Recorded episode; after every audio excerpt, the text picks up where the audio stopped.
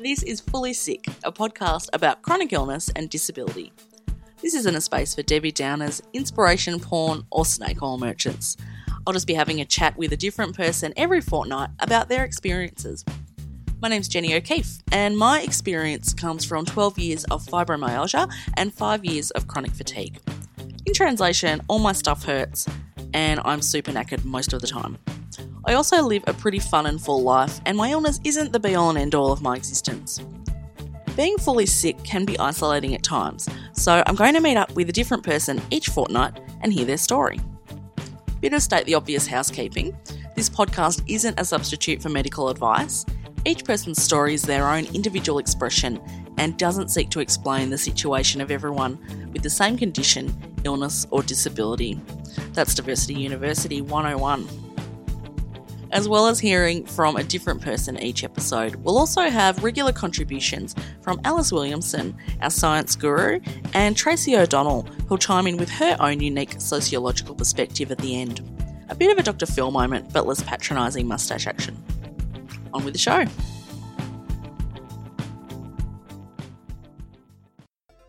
Nicole Shaw came to my attention when I was chatting to our mutual friend Dan's about this idea that I had for a podcast. And she showed me an excellent zine that her friend Nicole had made about her experiences with vulvodynia. It's got some awesome art and frank words, and I thought that was a really great combo. To start off, can you tell us a bit about what vulvodynia is? Um, so vulvodynia basically means vulva pain. So there can be so many different reasons that someone um, can experience vulva pain, and for me it's due to um, chronic pelvic floor dysfunction. So you know how some women use Kegels to like tighten up down there? Yeah, yeah.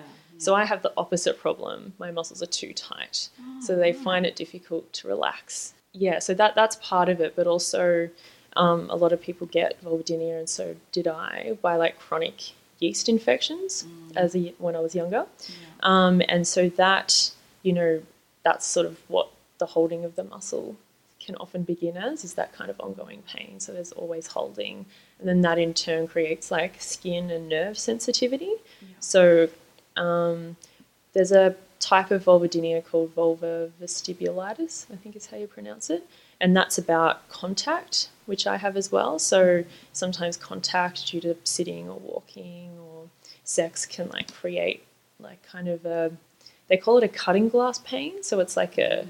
a quite painful jab. Sharp. Yeah, sharp feeling. Yeah. But it also can be like a dull ache or like um, like an itching, itchy sort of crawly feeling. When mm. you know, that's when it's quite severe. When when the migraine is subsiding and it's possible to do things again, I feel like, oh, you know, I can I can yeah. do things. This is the greatest thing in the world.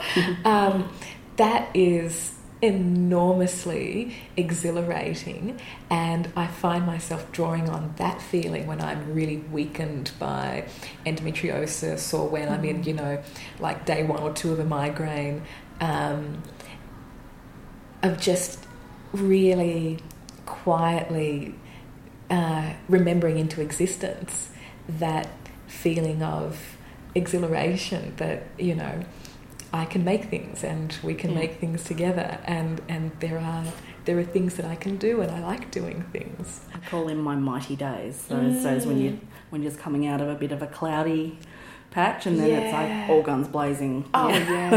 Yeah. yeah. yeah.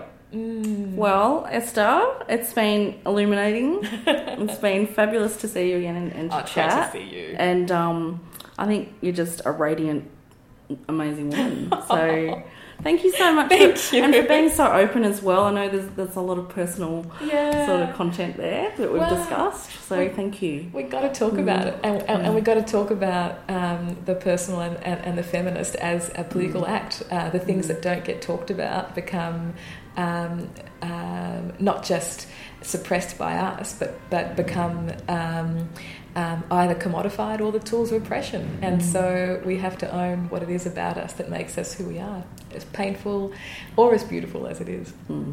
Lovely. Thanks, Esther. Thank you. Cheers.